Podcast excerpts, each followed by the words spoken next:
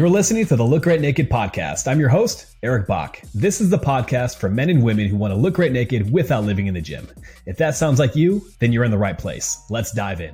Hey, what is going on? Eric Bach, your host of the Look Great Naked podcast. And today I have an incredibly special guest, my good friend and mentor, Vince Del Monte. And today we're going to talk about how building your body is a lot like building your business. In fact, there are many different aspects that you can take and you can pull from the world of business and fitness and apply them back and forth with each other. And one of the biggest things to understand is doing more, biting off more than you can chew, having huge goals isn't always going to serve you in the best way possible. In fact, what we need is we need more strategy. We need to build a life that is improved by our health, by our fitness, and ultimately by your business if you want to succeed and thrive in every other area of your life. So, Vince, thank you so much for making time to be here. How are you doing today, man? Doing good, Eric. How about you?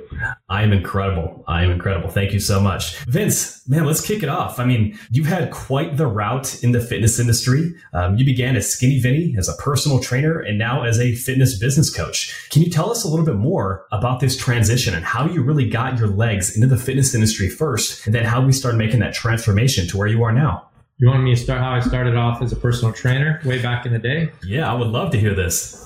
Well, I missed my cutoff. I went to be a high school phys ed teacher, but I didn't even make it. 70% was the cutoff. Missed it by 1%. So I think that was a, sign from God that said, hey, I got some uh, alternate plans for you. So I was coached, you know, by my parents, if you will, to uh, pursue something secure, something safe. And that was teacher's college, being a teacher, having summers off. And I'm, uh, you know, typically a guy that likes to um, carve my own path. And this was the first opportunity that uh, I did that and I decided to um, pursue this interest in a world that my family had zero conception of, including myself. the world of personal training. You know, most personal trainers have multiple jobs, and I decided to pursue something that had no summers off, uh, no benefits, and um, a whopping ten dollars per hour at the local Guelph YMCA. So, as you can imagine, Italian parents, you know, I love my parents to death, but uh, they do have the fear gene, the worry gene, if you will. And um, they're not as bad as most Italian parents. You know, they'll put their kids in swimming lessons because they're afraid they're going to drown. yeah. but I um, just fell in love with this world of personal training and helping people write programs or writing them for them, the whole world of nutrition and periodization, planning. And I also lived with all these buff roommates so I got to vicariously live through the muscle and how it attracted women and how increased their popularity and gave them confidence. And I was always fascinated by transferring uh, what I did on the roads. I was a distance runner, a very competitive long distance runner. Uh, what would happen if I transferred all that effort from the uh, from the roads, you know, running 60 plus miles per week into the gym? So how did it start? It just started with a curiosity and with some passion. Yeah, I love that. I love that. And curiosity to see, hey, is this something that I could be interested in? And, you know, that's one of the beautiful things about fitness, right? You don't have to necessarily start in the gym. You can start running. You can start in many different areas, but through that self through that interest, through wanting to improve yourself, it's wild where that can take you. And so you got started, you had roommates, you were getting in incredible shape yourself, and then you started working with people directly. Now, one thing I've heard you talk about in many instances was your focus on being able to get out of pain, right? Getting out of pain being skinny Vinny. Can you tell us a little bit more about that journey. I'm a naturally skinny guy as well, right? I remember being 15 years old and getting ran over on the football field when my teammate could have ran to wide open grass. You know, I provided less resistance than a blade of grass. And so for me, my personal journey in fitness became how can I get bigger? How can I get stronger to protect myself first? And then by extension, all these other benefits came later down the road. Yeah, for me, it was uh, just a personal goal. It was just that I was tired of the nickname Skinny Vinny it's uh, you know sounds cute that we're talking about it now, but back then, you know, in high school and university, you don't be called skinny Vinny, you know, especially when you're insecure. So I um I just wanted to deal with that nickname. I wanted to um, make a new name for myself. That was also when my running career uh, essentially was coming to an end, and that's a big part of my story. You know, my dad uh, really cast this vision that you know endurance sport was the purest sport and I still believe that endurance sport is maybe one of the purest sports because it's just you. You know, it's there's nobody that can push you to the finish line. It's just it's not a team sport, right? You know, competition yeah. there's a team element, but at the end of the day, nobody can carry you across the finish line. So there was a pureness to it. And um, when I made the shift from running, being a distance runner, to this world of bodybuilding, uh, it was perceived as uh, vanity. It was perceived as uh, being in love uh, with myself. So to stop doing something that was presented as pure and something that uh, was inherently uh, superior to other sports you know, going into a sport that required you to check yourself in the mirror throughout the day, you can imagine how that could probably trip up your parents. So it was another big part of my story, though, you know, moving away from something I was told to do to something that I felt called to do. Interestingly enough, I'm looking back on my life, and as you get a little older, uh, sometimes you can go through seasons of doubt where you start to question yourself and you start to uh, lose confidence in yourself. Maybe certain circumstances in life have happened and you start to uh, not make decisions as confidently as you once did. And um, interestingly, through therapy, I was able to identify that I'm in my highest power when I trust my own voice and I listen to my own inner wisdom. And interestingly enough, I wasn't using those terms back then, but interestingly enough, when I quit running, pursued the world of fitness modeling, bodybuilding, and when I shifted from pursuing a path of security to a path of entrepreneurship, those were the two greatest decisions that I've personally made that have transformed my life. And I take pride in it because those were my decisions. They were not my parents' decisions. They were nobody's decisions. They were my decisions. And I think that's uh, really powerful to, to, to, to, appreciate about how you've got to where you've got and how to get realigned. And that's a big part of how I found my purpose and my, and uh, how I help people do the same. It's to help them figure out what pain, to answer your question, what pain have you escaped? What pain have you escaped? So I escaped the pain of physically being skinny Vinny, but I also escaped the pain of you know, being fit into a specific identity that wasn't wrong, but it wasn't me. It wasn't my choice. So stepping out of that pain into purpose has become my story. And it's powerful because it is my story. So I think um, we're all on a story. We're all writing a story, if you will. I think the greatest story is telling the story of your transformation from the old you to the new you.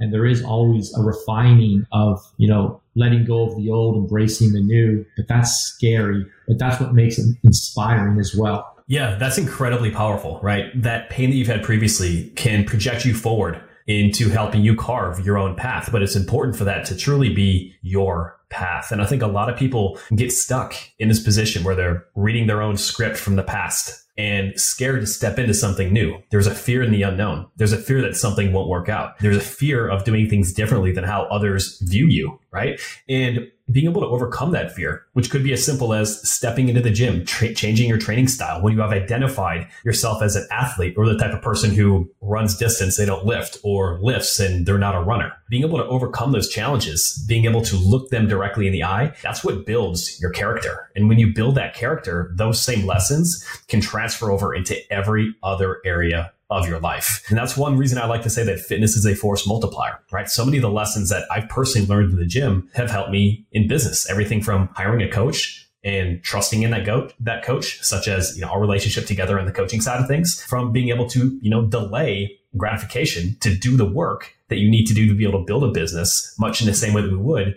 when it comes to building lean muscle right? Mm. And one thing that you've really imparted on me over the years is that ultimately success is your responsibility, right?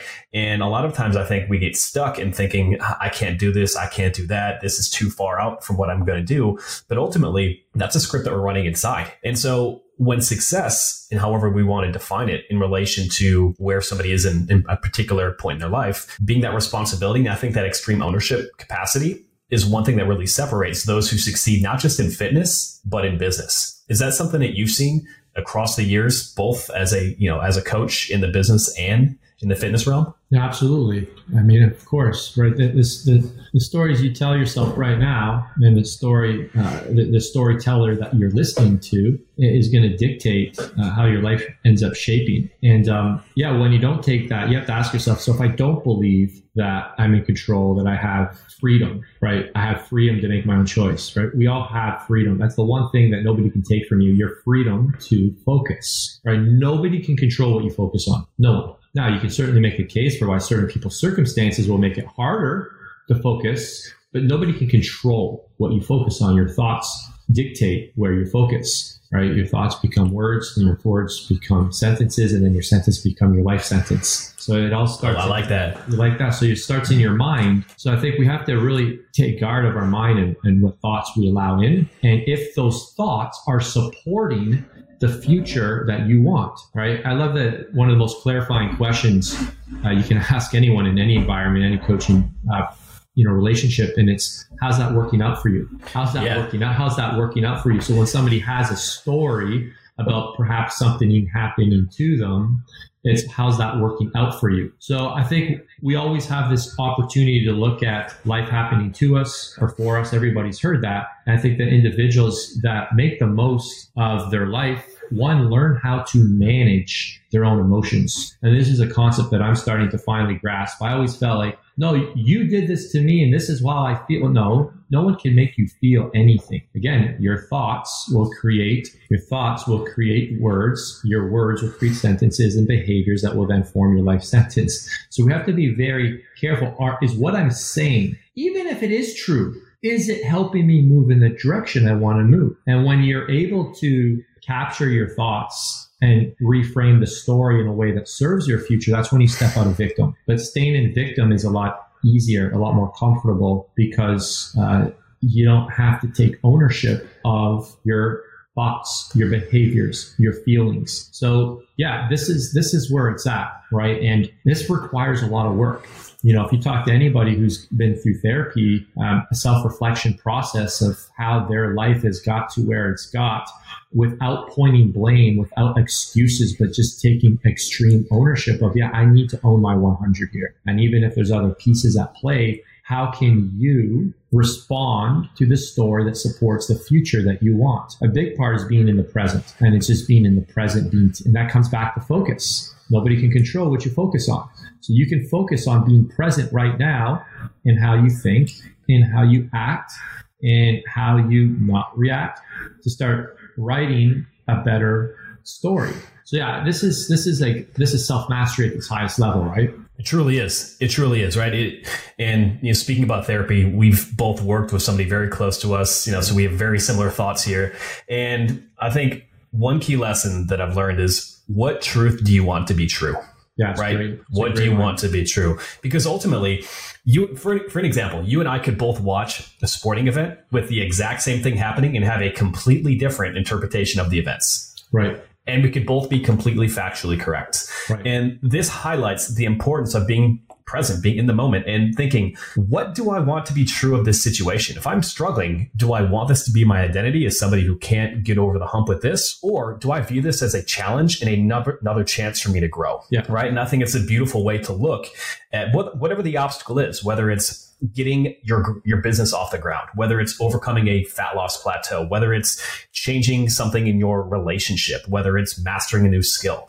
When you understand these aspects of personal development and you can start to really focus on controlling what you can, cope with what you can't, but then being able to focus on interpreting events as something that can power you to the next evolution of yourself, that is the ultimate in personal development. Now, one thing that I've seen, you know, over the years has been your shift in terms of your business. And now you're somebody who focuses so much on having a, a simple, but also highly productive business. Can you break that down a little bit more for me and, and tell me really what that means? What does it mean to have a, a business that is simple, that's straightforward and higher leverage than just chasing a big business or a big number? I think it starts with the end in mind.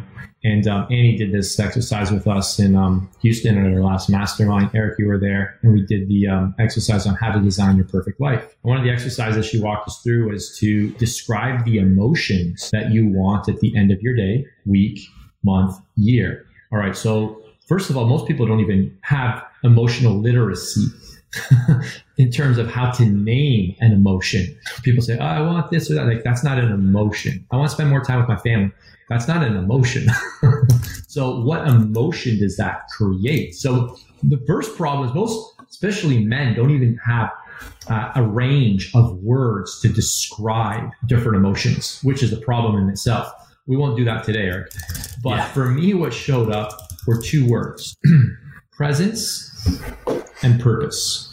So when I when I use those words, I had to ask myself, so what behaviors would dictate those feelings at the end of the day, at the end of the week, at the end of the month, presence and purpose. So then you start to look at your schedule. You start to look at how many clients you're working with. You look at what you're actually selling. You look at what you're talking about and you start to realize there might be a lot of misalignments. so one of the things I want to be I want to be um, purposeful about is helping fitness coaches. Uh, we got some uh, you know consulting from an ad agency that said, hey, if you want to expand, there's only 650,000 trainers in North America. And if you want to expand and scale, we need to start t- targeting nutritionists and dietitians. And we need to hit mindset coaches. And we got to hit wellness coaches. I don't even know what a wellness coach is, but it sounded good. And because I yeah. wasn't clear on the emotions I want at the end of my day, one presence, purpose, I said, yeah, yeah, that sounds good. Let's expand the net. Let's expand the targeting. Next thing you know, ads aren't working. Oh, see, ads don't work. The root issue was I wasn't in tune with the emotion I want at the end of my day, at the end of my month. And I couldn't even be present on those calls because it was so just focused on a transaction of scaling and not me being aligned with who I wanted to serve. And not having that alignment created chaos and created friction. So what are the feelings I want? That's the first place to start. I want to feel present. What that means is if I have a coaching program that's so big, there's too much to manage, then I'm not going to be able to feel present.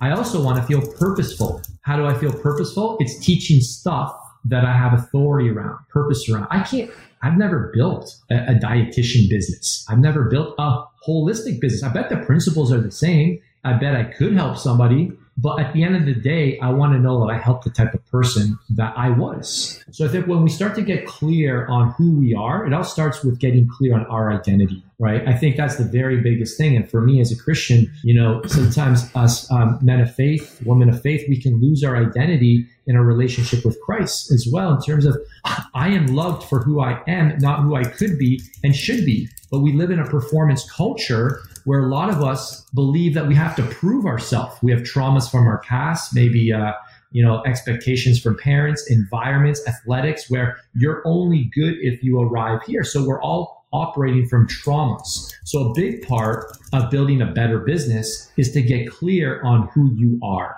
And this is huge. I don't know if anyone here, everyone here, a few people here have the same faith um, as myself or as yourself in terms of hey, my identity is already formed. I was created in God's image. I was loved. I was uh, given a name and I don't have to prove myself. My identity is not in how much money I make. It's not in how much I accomplish. It doesn't matter how much I accomplish. It doesn't matter uh, if I cross this finish line because that metric was set by the world. So getting clear on who I am allows me to operate from a place of abundance, a place of gratitude, from a place of presence. I can be present. And those were things that were missing for me in the past. I was your classic achiever, uh, type three on uh, number three, I believe on Enneagram. I'm a driver. I look for opportunities to create pressure to move me forward, constantly creating pressure. And that was because I never felt good enough. Um, I didn't feel like I was a good enough runner, a good enough student. Um, I felt like the expectations to be a certain type of Christian were, they weren't like clearly set, but it was just that subconscious, you know, environment of like there's an expectation to perform to achieve this. Yeah, level. no doubt. Right? You hear what I'm saying? So pressure, pressure, pressure, and like, isn't pressure good? No, pressure can kill. well, pressure produces diamonds. Pressure can also kill. So I think people want, we tell the story that reinforces an insecurity that creates identity, but we have to ask, was that identity rooted in something that was whole? So this has kind of been like the whole me dismantling what is a better business. Um, a better business starts with knowing who I am. And whether this business succeeds or fails, I am not a failure if the business fails. Now that does not mean I don't care but there's also a disconnection from having to make it grow. Everyone says, if you're not growing, you're dying. I think that's BS. Uh, if you're growing in one area of your life and you're dying in another area of your life, are you growing? So a lot of people don't put this stain in context to, well, what are we talking about here? So my business is growing, but my relationship is dying. So are you growing? See, a lot of these guys that preach, if you're not growing, you're dying. Well, what are we talking about here? There's a lot of different areas in your life you can grow. It's very hard to grow in all areas at once. There's pressure. We create this pressure to grow, grow, grow. Well, what about being present? Maybe being present and not doing anything, that's a form of growth. So no I've, doubt. Had to, I've had to challenge a lot of thought processes that we hear from our you know, guys we look up to, whatever, who appear to have made it, but really they're operating from fear, insecurity, anger, chip on their shoulder, trying to prove the world wrong, trying to prove everybody, you know, themselves right. And we have to ask ourselves, who identity am I building myself around? And that is the beginning of figuring out what a better business looks like for you. Yeah, that's incredible. I mean, you have so many gold nuggets in there. I've got, got notes plastered all over the side of my screen off of that. And so there are a few things I want to dig into here, Vince. Um, first, you know, I'm very much wired the same way. I'm an achiever. I just want to push. And much of my original beginnings in, in business and as a coach began from me trying to overcome a past pain. And while pain itself can be an incredible driver, I think many people reach a point where that is no longer serving them, right? The same scripts running over and over again. They get to a point where, listen, is it good to be able to tap into that maybe anxiety, that pain that you had before to push hard? It can be, but there's also a downside. And a lot of times that downside is, as you mentioned, it's a lack of presence and sometimes getting misaligned with what your purpose truly is. And so I think what's, what's really important for people in the realm of, of business, of fitness, of everything else is understanding that your identity is not wrapped up just in your achievement. It's not wrapped up in what your business is. It's not wrapped up in what your physique looks like. It's the quality of who you are and the way that you can show up for those people who are most important for you and to live your truth, right? It's to be congruent with that aspect. And another piece that you mentioned that's incredibly important is you're not always going to be growing in every aspect of your life. Sometimes you have to have to take a step back to be able to move forward. Yeah. In the fitness realm, where do we see this all the time? Well, we see people who want to be able to build muscle, lose fat, dunk a basketball, and still be able to be there for their family while working 60 hours a week building their, their dream business. That's great. I love the ambitious uh, ambitiousness. I love the drive. I love that you want to be able to put those things out. However, you can do anything, but you can't do everything. And what we need to be able to understand is you need to be able to pick and choose those battles so you can truly focus on improving them one at a time to truly get the best possible results. Right. And you see this all the time in business, I'm sure. People who have maybe multiple different clients that they want to serve, they want to be an expert in every single different thing. But what happens? They get pulled into a million different directions and can never find traction. So when it comes to building that business that is that is simple, that truly is in alignment with who you are as a person, what are some of the biggest mistakes that you see with business owners? All right, a couple things here, and um, I actually pulled them up. Just did an Instagram post on this, and I think the first thing is um, what is it not? A larger team. I think most people think, and we can put this in context to the term a lot of people are familiar with scaling. Oh, I need a scale. what that even means, to be honest. I need a scale. Okay. So a lot of people believe that scaling is a larger team. All right. A lot of other people think that um, scaling is going to require uh, dropping in profits. Uh, a lot of people believe that scaling is going to require bigger problems. Um, scaling is going to require sacrificing fulfillment. And these are all things that can certainly happen. Uh, they, they, can go along with scaling, certainly, uh, but I don't believe we need to accept it. I believe we need to define scaling, just like we need to define success, right? When you go to bed at night and you put your head on the pillow, you have to know was today successful or not. So we have to come up with our own life philosophy. Now, I'm not saying redefine truth. As a Christian, I look to the word of God as timeless truth. I'm not talking about redefining truth. What I'm talking about is your philosophy. What is your life philosophy? When you take these timeless truths, what's your philosophy? And what I'm developing here is a philosophy, a way of thinking. What if scaling is finishing by 3 p.m. Monday to Friday? What if scaling is taking every Friday off to spend the afternoon with your spouse and you jump in a car you drop the kids off at school, you get in a workout, then you drive around, explore terrain you haven't seen, get a massage together, have a sitter, and do an overnight, and then come back the next morning every Friday. And what if uh, scaling looks like, hey, we maintain our revenues, but we don't work weekends. In fact, no one on our team works weekends, not even our setters or our closers. Nobody works weekends. And what if scaling is a slight reduction in profits, but we're getting better client results and our students are succeeding and they're renewing at higher rates. And what if scaling is not going from 20 team members but going down to 12 team members, but we have a higher functioning team that's coordinating action more effectively. And what if scaling is not launching new verticals and new streams of revenue, but scaling is just focusing on one to three projects. And I shouldn't even add the word just, but focus on one to three projects that we do really, really well. And what if scaling is not increasing our revenues, but it's actually now from a spirit of generosity, we're tithing 10% of our revenues to a charity or a church or some community that we believe in. I just think this whole concept of scaling is very one dimensional, and we have to figure out what scaling looks like to you. Because most people's definition of scaling means more money.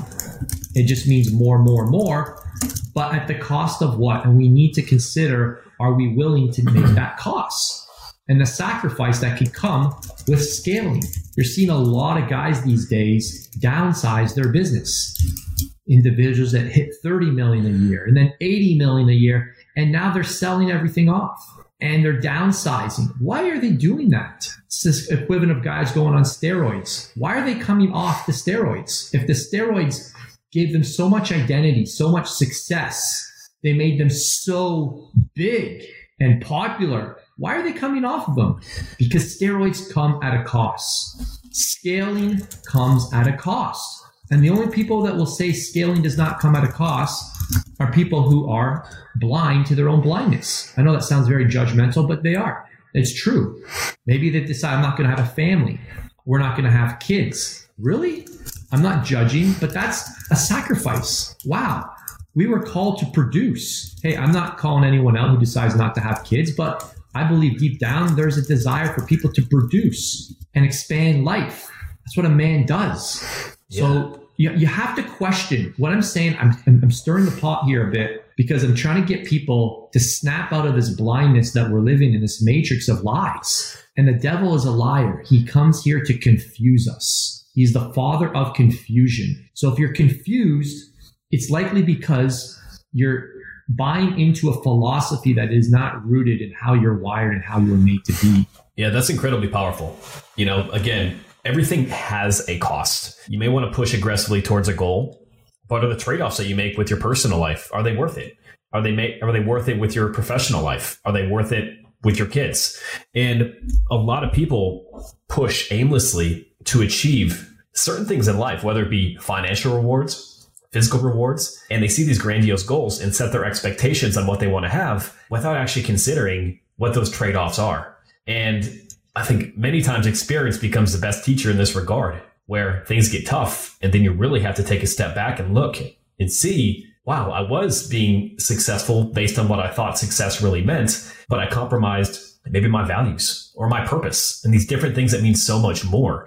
And so I think what's inc- important to really understand is you can push for anything, but you have to understand that there are costs both of that action and also of inaction that need to be considered along the way. And the root of it all comes down to knowing what is your purpose and what are you truly, what emotions do you truly want to experience on a regular level based on the efforts that you are putting forth. That's so powerful to look at it through the realm of, of scaling in business, but potentially redefining on what that actually means. You know, Vince, what you mentioned with the scaling aspect, it hits home because, you know, in my business last year, we had some really, really incredible months. And pretty soon I got to a point and I was realizing, I'm like, wow, I'm spending a lot more time though managing, you know, managing my uh, my employees and my people and getting, getting some of these things on or going versus really leaning into what my zone of excellence and expertise is. Right. And so getting clear on this purpose, and it's not that it's right or wrong to have a different size business. It's about what's truly in alignment with you and with the values that you want to be able to have. And so seeing your journey, you know, as as a friend and as as a mentor to me has been incredibly powerful. And I, th- I think that speaks to the power of coaching in itself. Vince, you've had coaches for how many years between having coaches really at home with, well, you know, with Papa Luch and then obviously with your business? Well, it started off, yeah, grade eight, Albert Shearhart, uh, Guelph. I can't believe I just said that guy's name. Albert Shearhart, yeah, uh, Guelph uh, track club. then, uh, yeah. Through university uh, or through high school, then it was Peter Grinsberg and then Bob Biggers, and uh, I have many coaches, uh, primarily athletic coaches. Uh, my father has always been a mentor, uh, coach, if you will. Uh, primarily, I think that has been a spiritual leader. Uh, my mom, too. My parents have been spiritual leaders, um, spiritual fathers, mothers.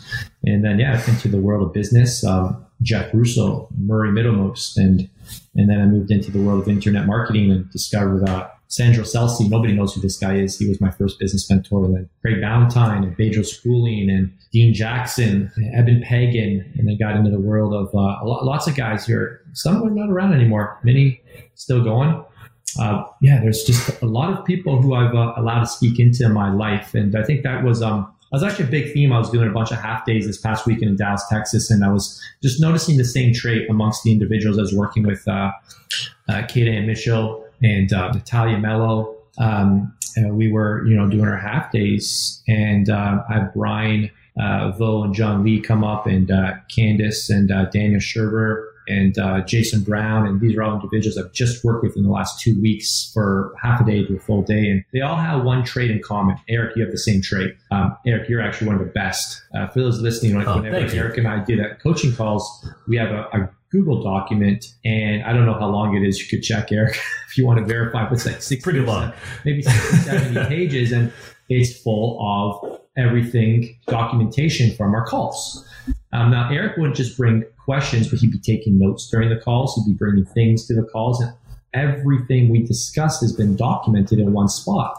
And Eric has what I call the spirit of teachability, as well as the other individuals and all the people in our programming and anyone listening here. You have the spirit of teachability, called the the feedback of champions. Feedback that feedback is the breakfast of champions, if you will. And being able to receive feedback and to remove your defensiveness. One thing I've been learning through therapy is I'm very defensive.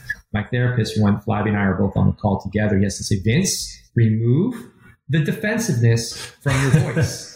I'm serious. He said, Vince, remove the defensiveness from your voice. And he probably has to say it like every time because I get so defensive in this one department. It's something I'm learning. Now, in the world of athletics and business, I, for some reason, I'm a lot more receptive. Um, obviously, in a relationship, there's a lot more emotions. but I think if you can even bring this spirit of teachability and this removal of defensiveness, man, you'll be unstoppable because you'll be able to open your mind up to new possibilities and new learnings and acknowledging blind spots. And I see it in all of our top students. You guys keep coming back for more. You guys haven't been in the program for a year or two years. Some of you guys have been in the program for years. So you, you understand you don't know what you don't know. And I think this is a very common trait of all successful people. Uh, they have a humility about them. And what I and I like to just chat about humility first of all, because humility is a very interesting trait. A lot of people think humility is thinking uh, less of yourself. No, it's thinking less about yourself. And a hum- humility is when you know what you're bringing to the table and nothing more.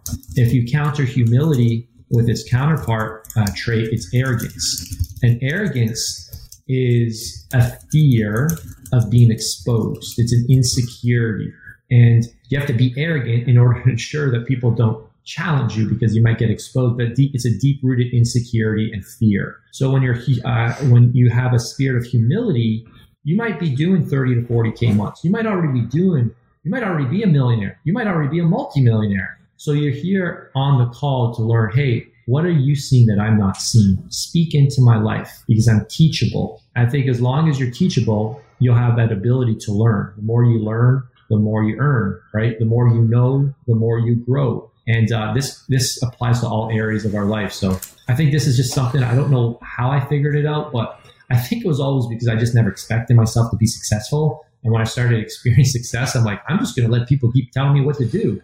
And I'm really good when somebody just tells me what to do. Um, eventually, you have to start trusting your own inner wisdom as you grow more and more. But initially, just trusting other people's action order, uh, action orders, if you will, or marching uh, marching orders, that's what we call them, can get you pretty far when you don't question and you're able just to receive and it, it receive with gratitude. Wow, wow, somebody's sharing with me stuff that they learned on their school of mistakes. I'm not going to waste this, and um, that's a real gift. Yeah, I love that. I love that, and especially where you mentioned humility is think it's thinking less about yourself, not less of yourself. I think that's such a crucial aspect to be able to have and to even have this open beginner's mind and being able to be receptive to feedback, even if you're incredibly knowledgeable about a subject, right? We all see further when we stand on the shoulders of giants. And when you're the product of coaching, when you can start to see common threads between different coaches and underlying principles. This is when you can start to really develop that inner wisdom that you can take and become more self sufficient in every single area of your life. it's interesting. I can share a quick, quick story. I don't mean to cut you off, but um, you know, a lot of people private message me and they know I've worked with Bedros recently and he's got his private one-on-one coaching and I think he's increased his rate. So I think I got a deal for 100K for the year paid in full. Yeah. People want to know, what's he teaching you? Like, what are you learning for that price point? And I thought it was really interesting what our first call was about. You won't even guess. So our first call, this was uh, December 28th, uh, 2021. Uh, and um, I just expressed some um, imposter syndrome issues. And I specifically talked about my gut. I was 227 pounds and my fight weight's closer to 205. That's where I look my best. I look my best. I'm lean, I'm muscular, jaw, face, just everything looks a lot better. So veins, yeah. like you know, you know how everybody's got that. Fight I get it, man. Yeah. Fight weight. Fight. I call it fight weight. Right. This is your fighting weight. This is the, the weight you step into the ring in. And I was far off my fight weight. So what was the first piece of advice that he gave me? He said he said you either need to do the project or 75 hard. I accepted to do 75 hard. I rounded up a bunch of guys. Within 75 days, I went from 227 down to 204 and I got back in a fight weight. And it was crazy because his like that's fitness advice. I hired him for business coaching. I hired him to scale my business. Why did we start with fitness stuff? It's like you have to get rid of your gut. I, I, the way he said is you need to fix that. that's great. That's a problem. That's that's broken. And I had to take ownership of the fact that I've gone three years. Why haven't I been able to scale my business? How? Why is it like experiencing the same issues? It has nothing to do with our systems, our tactics, our strategies. Do we need some of that? Sure. But if there's a constant imposter syndrome, I will feel unworthy of the next level. I had to deal with my inner voice and find the strength in it again. And because I wasn't honoring my own commitments of watching my diet and I was vicing on alcohol far too regularly, I felt like any further success was undeserving. So I would seek self sabotage and I would screw up any advice he'd give me. So we had to start there so that the advice that he gave me would actually be utilized. Huh. That takes a pretty confident coach to tell somebody who gave them $100,000 for business coaching to start off first session, you need to lose your gut. I didn't hire you for my fitness advice. I, I could have hired anybody for fitness advice. He saw something I didn't see. That's what a good coach does. And I thought that was like, you know, Flav asked me, so what did he teach you? We paid all, we just wired that big chunk of money. He's like, I got to do 75 hard. Oh, don't you already know that? Yeah, but I needed him to tell me that. Interesting. That's so powerful, right? So many times there are things that we know that we need to do and we're simply not getting them done on our own. And people will go in circles for weeks, months, years not getting the things done that they know they need to get done. And it just continues that same script over and over again. And that glass ceiling stays above and it can't break through. And ultimately, you know, something else that Bedros says is listen, you know, you build self confidence, you build motivation by making big promises to yourself and keeping them. And ultimately, you know, connecting this aspect of of your fitness over to business is so profound because when you look the way that you feel best when you can walk into a room with confidence when you don't have these small beliefs these small kind of ticks in the back of your mind when you're on camera when you're walking into the office you show up as that best version of yourself. And when you do that day in day out it's amazing the the accomplishments that you have. And the number of times that i've had clients who lose 20 or 30 pounds and they feel so much better. That energy that they have to show up as the best version of themselves actually end up getting bigger deals and promotions professionally is crazy. And while that's not the underlying goal of our Look Great Naked coaching program, fitness is a force multiplier. When you are healthy, when you are looking and feeling your best, you show up as a better version of yourself across the board. Now, it doesn't mean that you don't, that, you know, you just take a bunch of gear and get incredible shape. No, you have to do it in a way that's truly in alignment with you and with your purpose. But if you do so, that can lead to some profound changes in terms of every other area of your life. Now, Vince, one thing I want to touch on, because I know I know you've got to jet in a minute, but what does your training look like these days? Obviously, obviously, hey, you've got you've got young kids, you've got a business, you just built a house in a different country. You're a busy guy, mm-hmm. right? So, I mean, what does your training look like these days? Yeah, it goes in seasons. Uh, right now, I'm following a program called the Ripped Runner. So I'm doing a three full body workouts a week right now.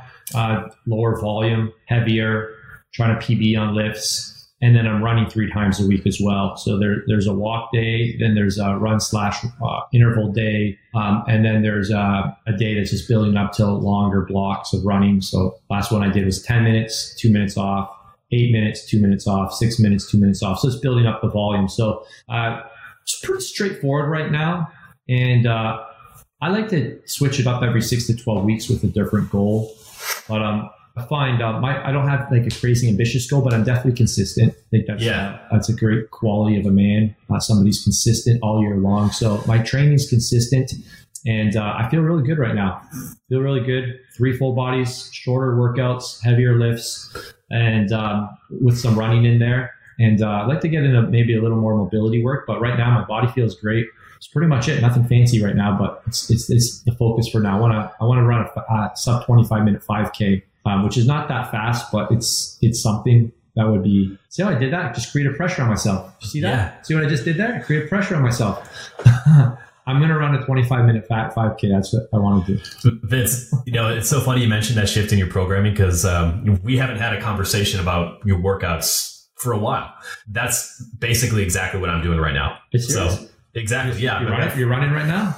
Yeah. Yeah. I'm actually been doing a little bit more running right now. I've got a, I've got a sprint day one day per week and then two uh, two distance days right now where I'm just doing time runs. Um, that's something just to get me out of my comfort zone. You know, I was always a sprint athlete, 100, you know, stuff like that. So anything longer than about 10 seconds felt like overwhelming cardio or punishment for something like, uh, you know, messing up a play in football. And so for me, it's been a great challenge to take me out of my comfort zone and, um, you know, just experience a different aspect of, of health and wellness than just living in the gym.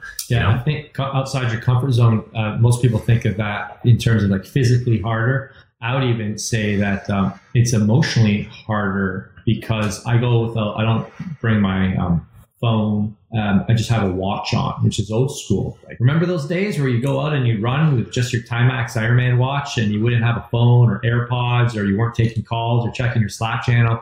So it's just a, it's a peaceful time to be in my thoughts, no intention other than the primary thing I'm doing right there it, it, just again I think goes back to that purity. Yeah, it's a it's a it's a great opportunity just to be present.